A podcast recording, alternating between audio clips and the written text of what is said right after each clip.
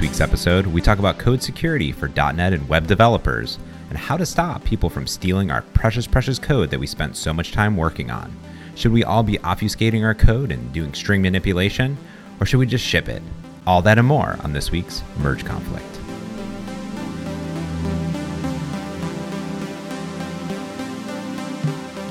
Frank, I love C Sharp and I love .NET, but one thing that's really come to the forefront over the years of development that I've done is trying to somehow secure my code because as a .NET developer, you create a DLL and you can just, you know, distribute that and that's how your code's going to run and all this stuff. But anyone can just take that DLL, literally drag it into something like dotPeek and view all your code. Have you uh, run into this or done this yourself? uh, yeah, I think it's probably my favorite feature of .NET code. I used to joke in the olden days that uh, all .NET code was open source because you would just take someone's program, open it up into a decompiler, and gosh, the decompilers are so good for .NET, and you get pretty much perfectly readable code. Yeah. Uh, so yeah, I've done this since the beginning. it, it's super fun to see. I mean, I do it to my own applications mostly. There, I mean, sometimes you're maybe looking to see how Xamarin did something or something like that. So you'll drag a DLL in there, like, oh, what is this built in? And you know, it, it's quite interesting to see just the code that's written. And I remember the very first application I wrote in Xamarin, geez, six years ago now. At this point, 2011. I was really concerned about kind of keys that I would put into my application. I know we're not oh, supposed to put keys. Yeah into an application, blah, blah, blah. but you got to put them in there sometimes. And, uh, you know, I would, you know, encrypt the key and put it in there and you can always reverse it.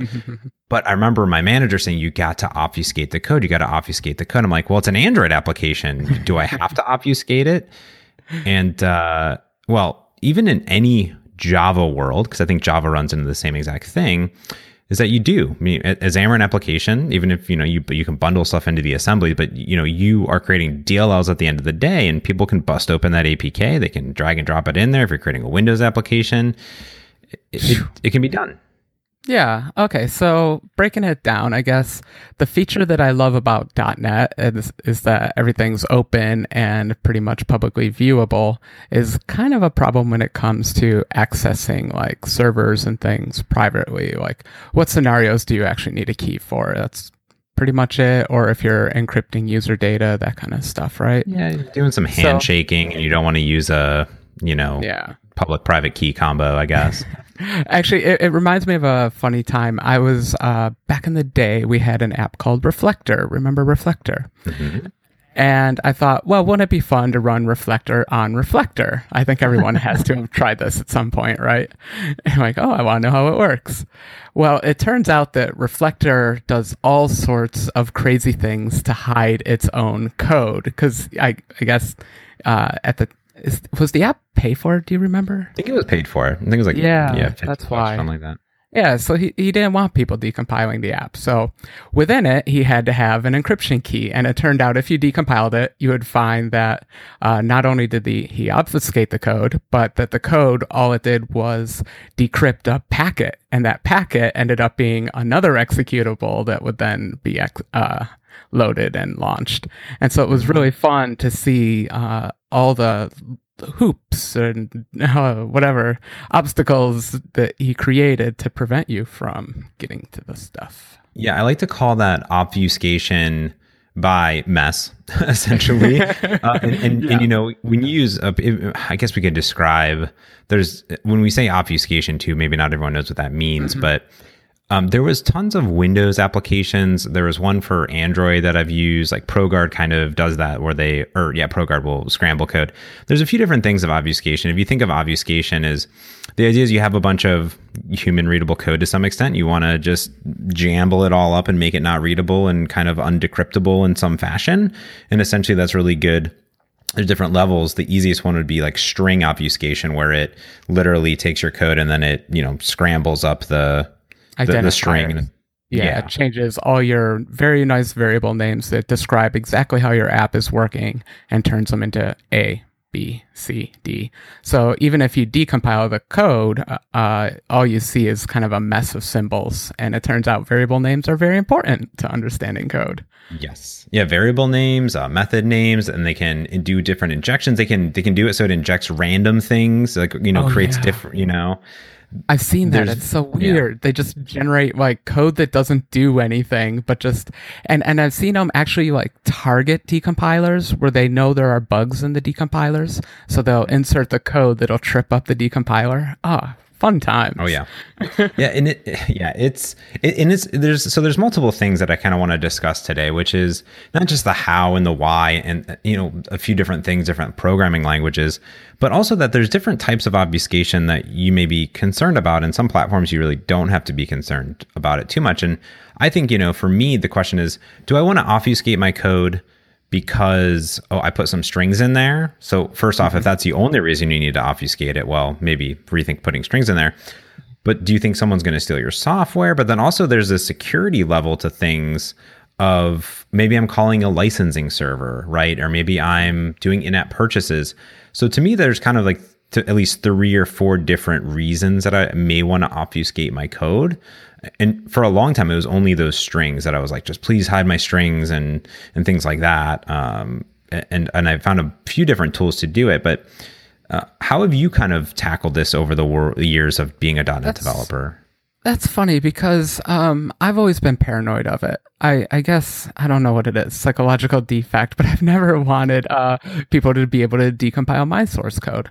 So almost always, if I released an app uh, just as like a plain exe, I'd run it through at least a simple obfuscator so that uh, people couldn't access the source code. Um, I don't think that was strictly necessary, honestly, but um, I don't know. I just I just feel bad giving away my hard fought algorithms and things like that. Yeah, I mean that's why I don't open source everything that I, I do. I guess right. Exactly. Um, in general, and man, I was. I think that that was our thing too. Is I didn't realize that how like human readable things were until it actually you know did it, and you could just see everything. Uh, it was it was quite complex, and and then you know there's that obfuscation via a mess, which is like you're redirecting methods. So there's 18 methods that have to be called, and I used something called like Babel obfuscator a long time ago yeah. for Android, I think, and for Windows. I think it did Android, Xamarin Android, and Windows Phone is I think where it Cool. started. And I'm never concerned about iOS. But here's the problem with obfuscation is that it can also bloat your code. I mean, that's literally what it's doing. Well, especially when you're put, injecting all that. That's exactly what I'm thinking this entire time you're talking about it. And that's probably why I never did it myself because deep down, I'm just a performance freak. I want everything to be as fast as possible. So I, I could never tolerate that. I really think that um, if you just change the symbols, the identifiers in the code, I think you're protecting the code well enough. Yeah. Uh, we, I, I live by this thing, which was you only want to take things to a certain extent. And then at some point, if someone wants to decompile your application Uh-huh. and they need to get to something, like Yeah. they're going to do it. Like there's no foolproof pan- plan. Like if you look at the SHA, right, you create SHA 1, you create SHA 5, SHA 256. everything gets broken it's just how difficult is it to break break it so what you want to do is prevent what did we used to call it like casual thievery you know Mm-hmm. uh, you want to keep honest people honest that kind of like stuff but you're never gonna prevent an attacker someone who actually wants to get at it Yeah. and you just mentioned SHA one. We'll, we'll make our episode timely again. So uh, someone just found what a nice little uh, collision. They didn't find it. They knew how to find it. They figured out a way to find collisions. Is that it? Well, Google Google did. They Google. Of course, it was Google. Yeah, so they, I think they've done it for a long, long time. There's this big discussion around it for a long time, but they officially said we have a reproducible, over and over again way of breaking SHA one, and in 90 days Yeah. we're going to release it to the world. you know, Uh, keeping us keeping us timely. Have they released it yet? Because as of my knowledge, we just have two PDF files which have already wreaked some havoc on the internet. Um, yeah, yeah, but yeah. thankfully they haven't released the technique yet. Oh, Yeah, as far as I know, not. But I mean, you know, even Google recommended going away. Like, so when I think of obfuscation code and practices and what keys and things I'm signing, it's probably good just to kind of brush up on a new project or every few years. Like, what is this the base standard? you know, that's out there.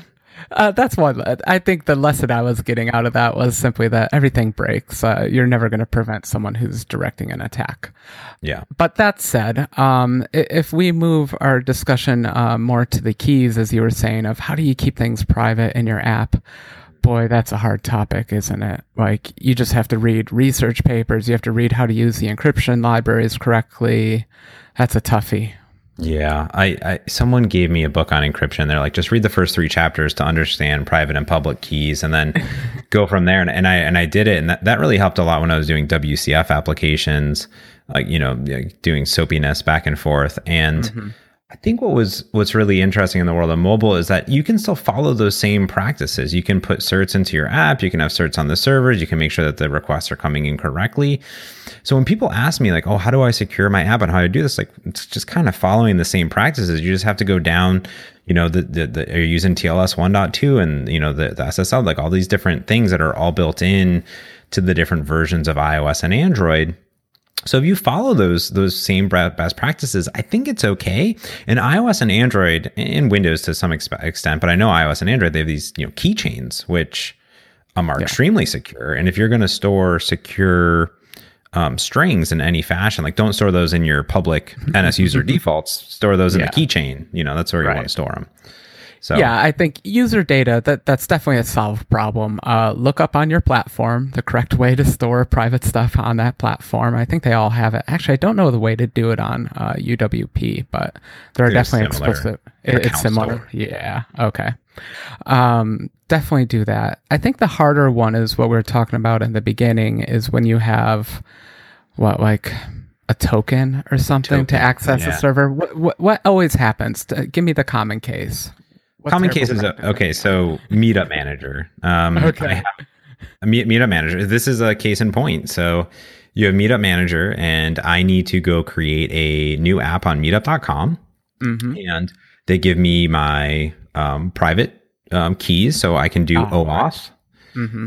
and I need them put them in the application to make that request out to the server. Right. So I just hard code them into the thing, right? And yeah. I mean, in, uh, okay. so my thing is, if someone steals that key, what are they getting?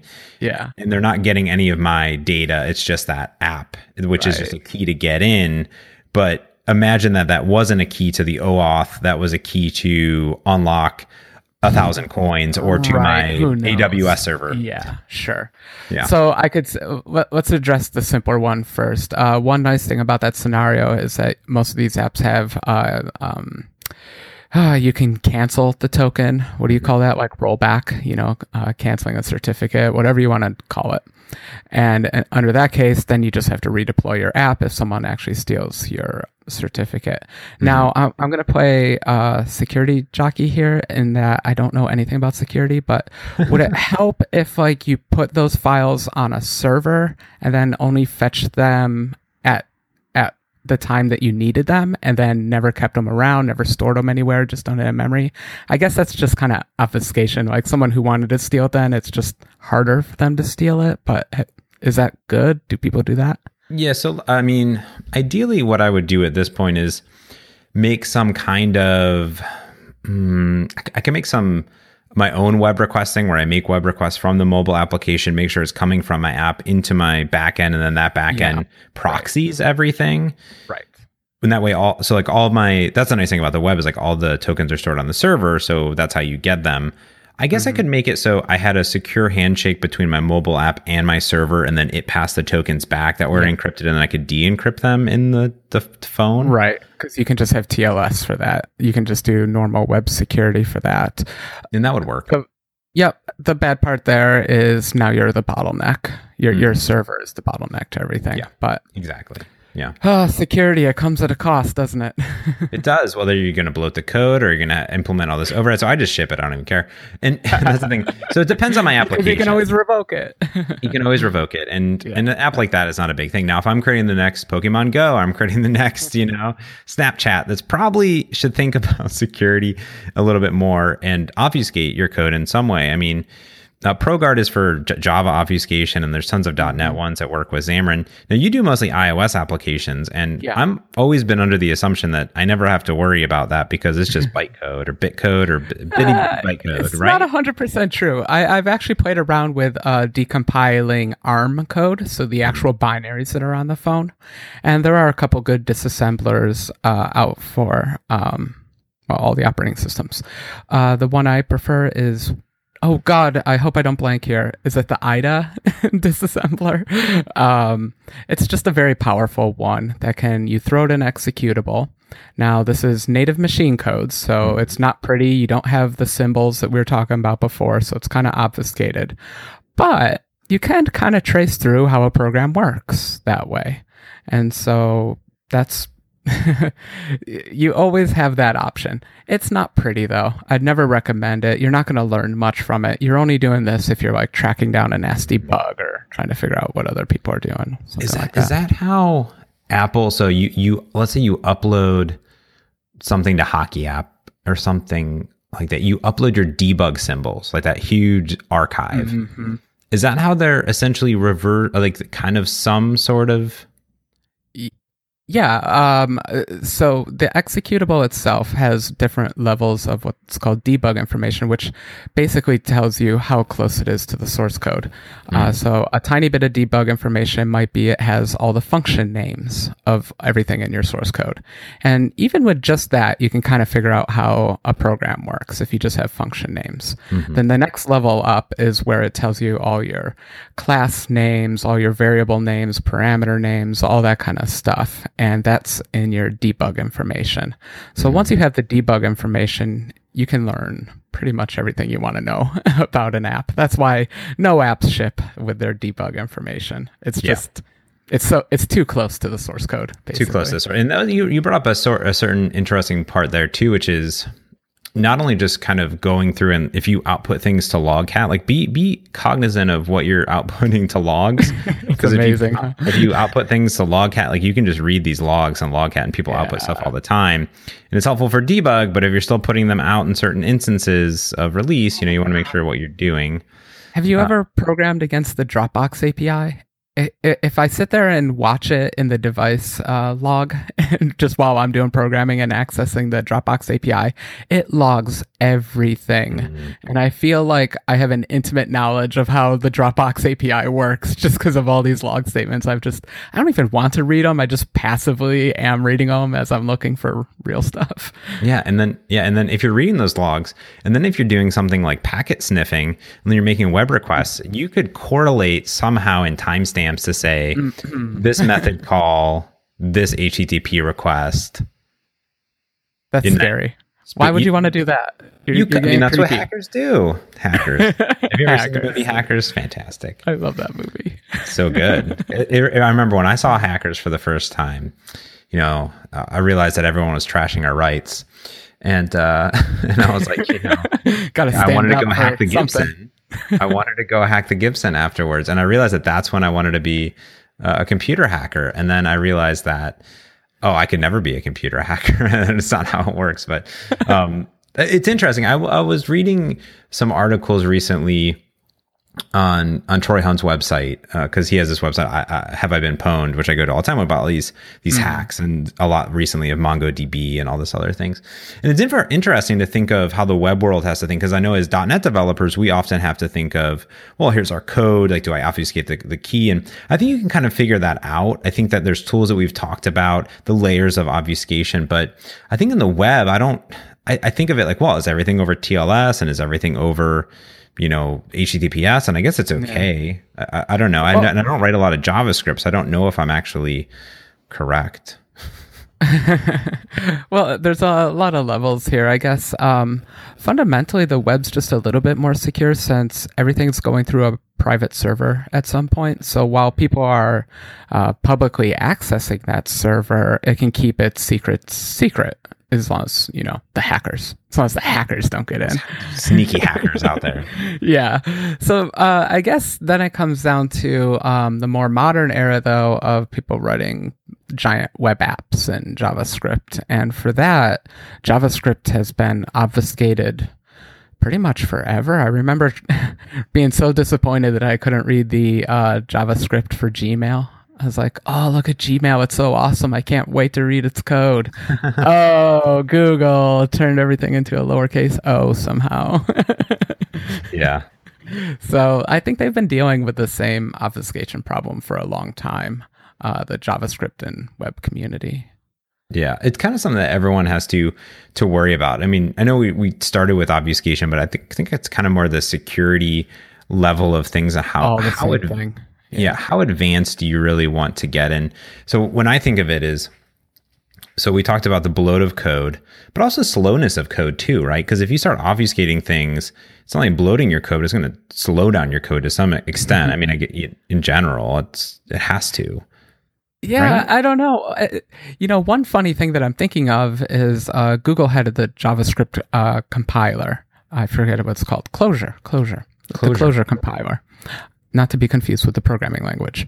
So this thing was cool because it was an optimizing compiler for JavaScript. It would figure out some um, just whatever stupid tricks it could do to make sure that the JavaScript you were uh, giving the virtual machine was pretty fast, and that it mixed together with the obfuscator.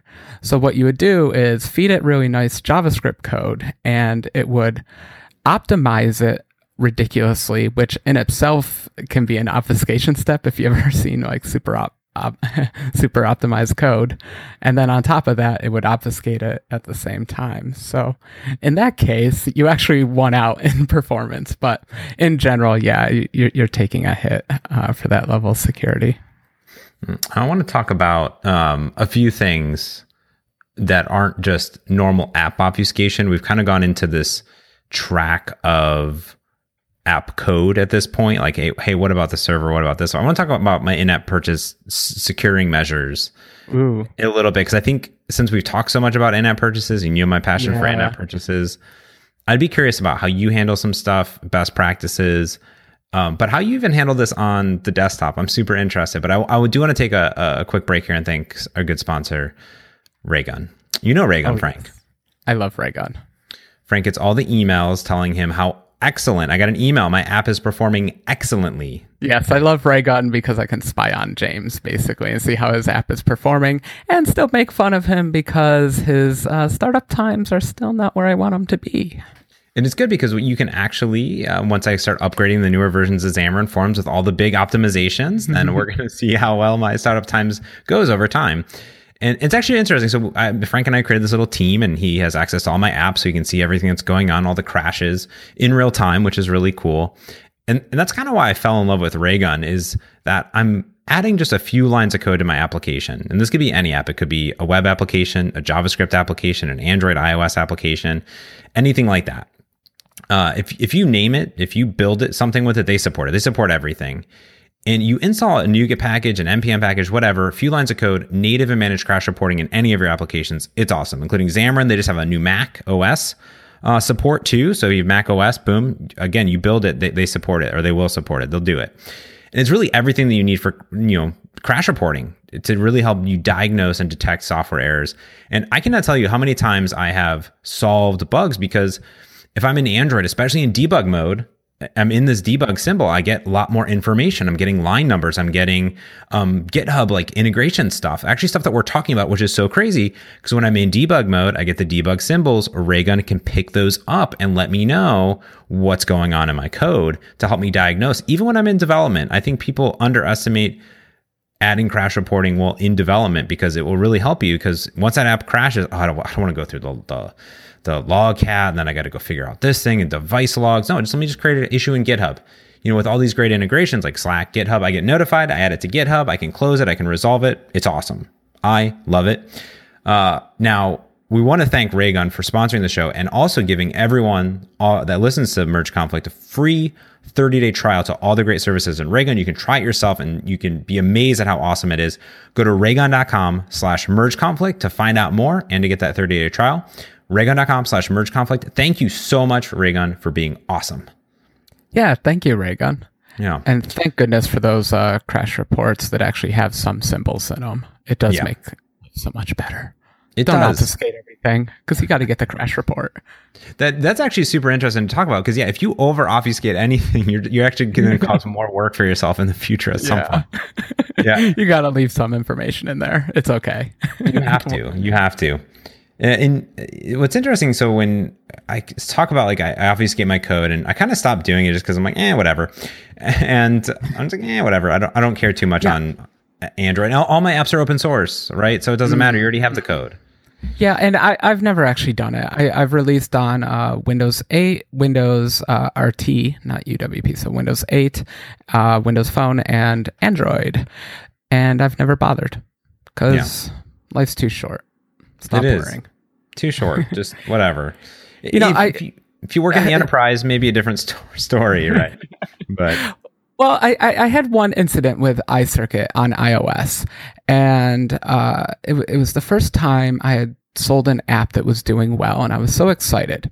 And then someone sent me an email being like, "Hey, look, you're being pirated." And at first, my very first thought was, "Oh, how flattering! Uh, someone's pirating my app." And then I got really angry really fast. I'm like, "Wait a minute, they're pirating my app!" And so, like, all these years that I was a terrible little kid downloading apps off the internet all came to bite me in the butt right that day. And I was like, "Oh." So, what did I do, James? I implemented my own awesome obfuscation security model that in no way could any hacker ever like get through because it had to enter a code and the code was spread throughout the files and they were like semi encrypted and it had to merge them at runtime. Oh and only then would the app run and I was so sure this was going to end the piracy. Release the app and literally one day later it was out and pirated. And was this on iOS or was this on where was it, where was this at? This was iOS. Oh my goodness. Was this on like jailbroken rooted devices and stuff? I don't know, but it was it was a pretty big number. Yeah, yeah, yeah. You definitely had to have a jailbroken device. That's right. Um, but what it, somehow they get through um, the encryption that's built into Apple's stuff. Somehow. And they just do it. They just know it, and and that's it. Well- I mean, We've talked about this actually. I I had a bug that you you mentioned to me earlier.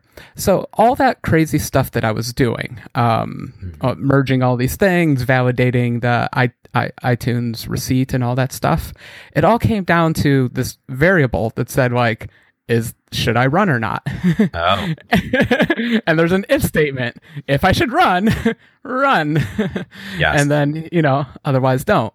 So what a really good hacker can do is just leave in all that crazy stuff, which may or may not succeed. Find that one line of code that says, should I run or not? And then just change that line of code. flip that bit. Flip that bit. That bit. And and I think you have to take a trade off. So I we talked about in app purchases, and that's almost just like like in app purchase in general. And I think what you can do is you can there's ways to detect if you're on a rooted phone, and then you could just say, "Sorry, I don't support rooted phones." And you're gonna people then complain, and the app store give you one star reviews, even though they didn't pay for your application. You know what I mean? Uh, so that that could be a problem. It's Jonathan a larger, it's a lot larger audience than you would think, though, because I remember uh, I would often have like a, a bug that would only show up if you were if you had like the uh, whatever the jailbroken version of iOS, and I got a surprising number of email messages asking for support, and so. wow. Back then, I think the number was like thirty percent. It was some scary number, but uh, feel like hopefully now nowadays it's because- calmed down. Yeah, it's calmed down because uh, you used to have to jailbreak your phone to unlock your phone to switch carriers. True. Now That's you don't. point. Yeah, good point. So I think that's why it's calmed down. And I think it's a risk versus reward. So if you put in all this extra code, is the first thing to do is like say, is it a problem? Put that code in there. See, you know, report that to your server. How many people have jailbroken devices? Are you detecting invalid stuff? Or people are how many people are stealing? Like, do you even know it's a problem? That's the first thing. For mm-hmm. in-app purchases, I have the you know two ninety nine to unlock and remove ads. The question is, all right, how many times have people unlocked it and um, you know, Yeah. how many actual purchases were made, and and So that you have to do- you have to store a number somewhere saying like unlocked or ads removed or something like that. And so the difficulty there is how do I make it impossible for someone else to set that number? exactly, yeah. Yeah. yeah, and then you you set this all up and you get statistics, and if something goes terribly wrong, then guess what? Then you got to go implement you know some uh, would you call them you know, the validations measures earlier? And i think both apple and google and microsoft have ways of dealing with this. And our, our one of the xamarin mvps john peppers wrote really great uh, jonathan peppers wrote a great article on how to secure in-app purchases for ios applications using azure functions. And he mm-hmm. referenced my NuGet package uh, and i allow you to do server validation because it's important. I don't do server validation because i ain't got time for that. Um, but no, I really I, I would I, I don't either, but one of the reasons I don't is because just as a rule of thumb, I hate running servers. Yeah. So I'm actually quite interested that these are Azure functions. So mm. if people don't know, these are actually um, these are basically servers. They act like servers, but it's just a little bit of code that you put on a little web form and it just executes for you. So I like how lightweight they are and the fact that you don't actually have to manage a server. So love these guys. So I, am interested. Tell me more about this article. So it's pretty interesting. Yeah. So normally you'd have to run a server. You'd have to make these web requests. You pass up this this uh, transaction. Then your server then calls off to Apple to make sure things are validated, et cetera, et cetera. Mm-hmm. Um, and the Azure functions are really cool because they only run for a very minimal amount of time. So you're going to pay like you know a fraction 0.0001% of whatever your, your purchase price was. He wrote this great article. I'll definitely put it in the show notes. I mean, it's fantastic. You could just copy and paste his code and put it in there. And I have a way of validating receipts in my plugin. I just give you what you need to validate, and then you return true or false uh, in that method. Now, of course, if you mm-hmm. don't obfuscate your code, there's a method that is saying is valid. right. So, so, you can get around that. But of course, even his code, it's the exact same thing. So yeah. just because you're validating that transaction, like Frank, you said earlier, is well, did, do you have a method that says right. validate receipt? Because yeah. if you have one that says that, yeah, so so you have to ask yourself what's more probable that someone can generate fake receipts or that someone can hack my app. They're both probable, so it's just a measure of how probable and do I care. Yeah. And I think now, I think for something like in-app purchases, I would fall on the I don't care side because basically you're you're trying to prevent people from stealing. But mm. on the case of if this was actually important information, like a health app or a medical app, something like that, uh, then hire a security expert ASAP. Yeah, that's true. Because you care. Because you care, yeah. And you care, and you're going to have some server code that you're probably running. You're going to have this code that you're going to running. You're going to run back and forth, and yeah, most likely you just want to, yeah, like I said, follow best practices and see what Apple and Google recommends and do what they do. The Google one is extremely complex, even more complex than what Apple has you do to do receipt validation. And uh, again, I don't got time for that. Um, so, um, yeah, for a two two ninety nine app, yeah, I'm just I don't think I, I I haven't implemented it myself. So there, on record, haven't done it. Haven't done it. But yeah. it's a great blog post that everyone should read, and you should probably do it if you if you can. And that's the thing is, I did risk versus reward, which was, I think my users aren't really going to be in this scenario, and they're just going to buy it or not buy it. And if another ten percent get around it and unlock ads, well, oh man, I lost ten cents. You know what I mean in ad revenue. So yeah. But I do think that uh, if, if you can learn some security best practices from it, just from that, that's kind of cool. Like, I'd be interested to see how he's handling the certificates on mm. the um, Azure Functions because that was always the stumbling block. Not only did you have to run a server, but it had to be certificate and it had to exchange those certificates properly with the Apple servers.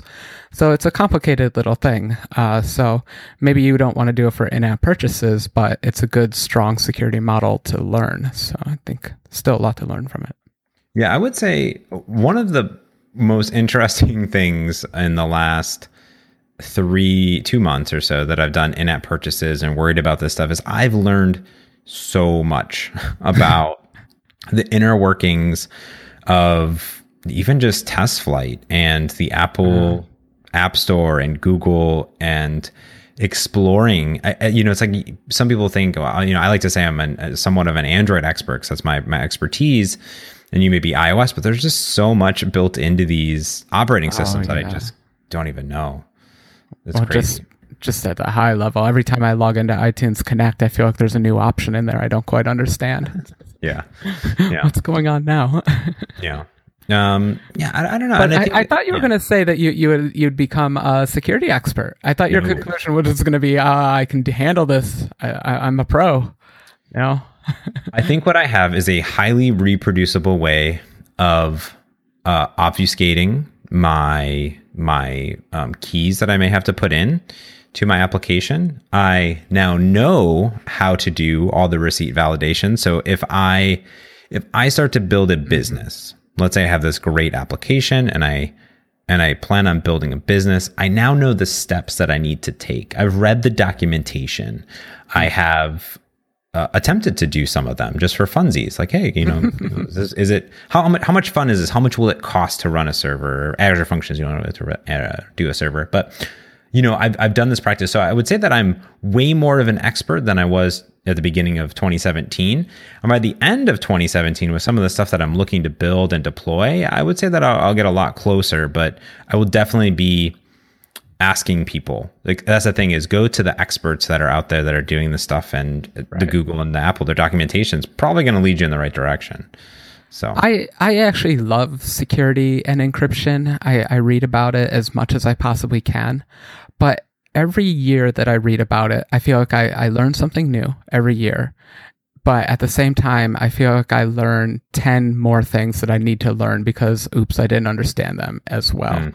So while I'm progressively learning more and more about security, I'm progressively learning that I don't know anything about security. And I, I can talk about uh, public and private keys at a very high level, and I, I understand how it works. Like to actually write the code to make it all work freaks me out. So definitely buy books on the subject and what ask ask experts who do you ask Stack Overflow for this kind of stuff? Probably. Maybe some stack, some stack overflow. Probably maybe. books are better. Good documentation. Yeah. Use high level APIs because oh my god, it's too hard. yeah, yeah, something like that.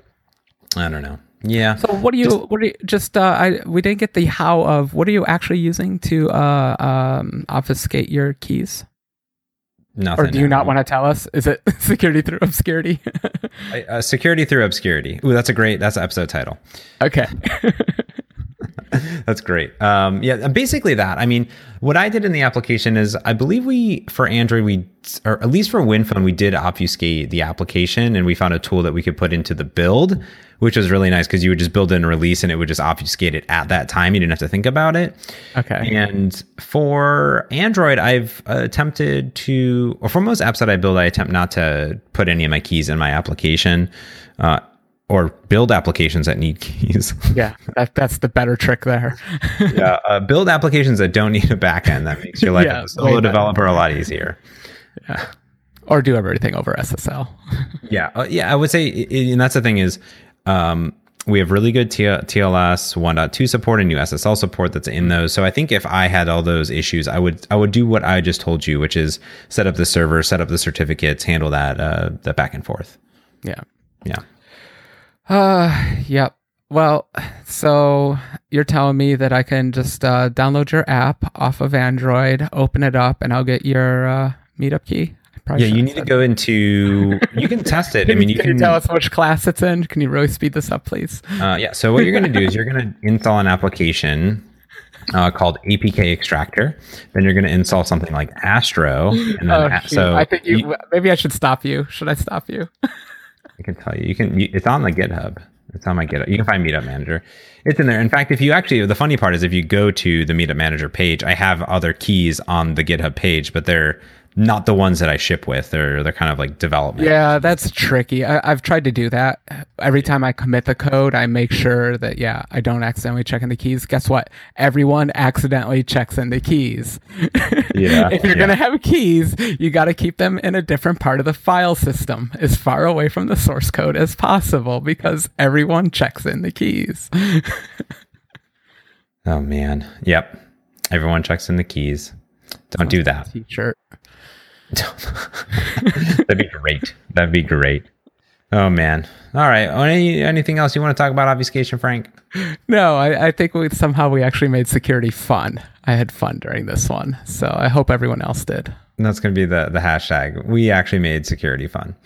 Try to at least. Uh, and if you like talking about security, or you just like listening to me and Frank each and every week, there's a few things you can do. Check out our sponsors like Raygun. Go to raygun.com slash merge conflict Tell them that you that Merge for Conflict sent you over. That you're like, wow, this is the most amazing thing ever. They'll they'll keep liking us. They'll keep sponsoring the show. Also, to really help the show even more importantly, leave a review on iTunes. I know it sounds silly and we keep asking about it every once in a while. Not every episode, but every once in a while. I just want to say we've gotten some great feedback um, from Andrew, for instance. He looks forward to the show every single week. Just keeps us, you know, he says, keep up the great work. I love this one from Hector uh, a few weeks ago. It says a couple of real dev talks as opposed to some other ones, just kind of talking around architecture.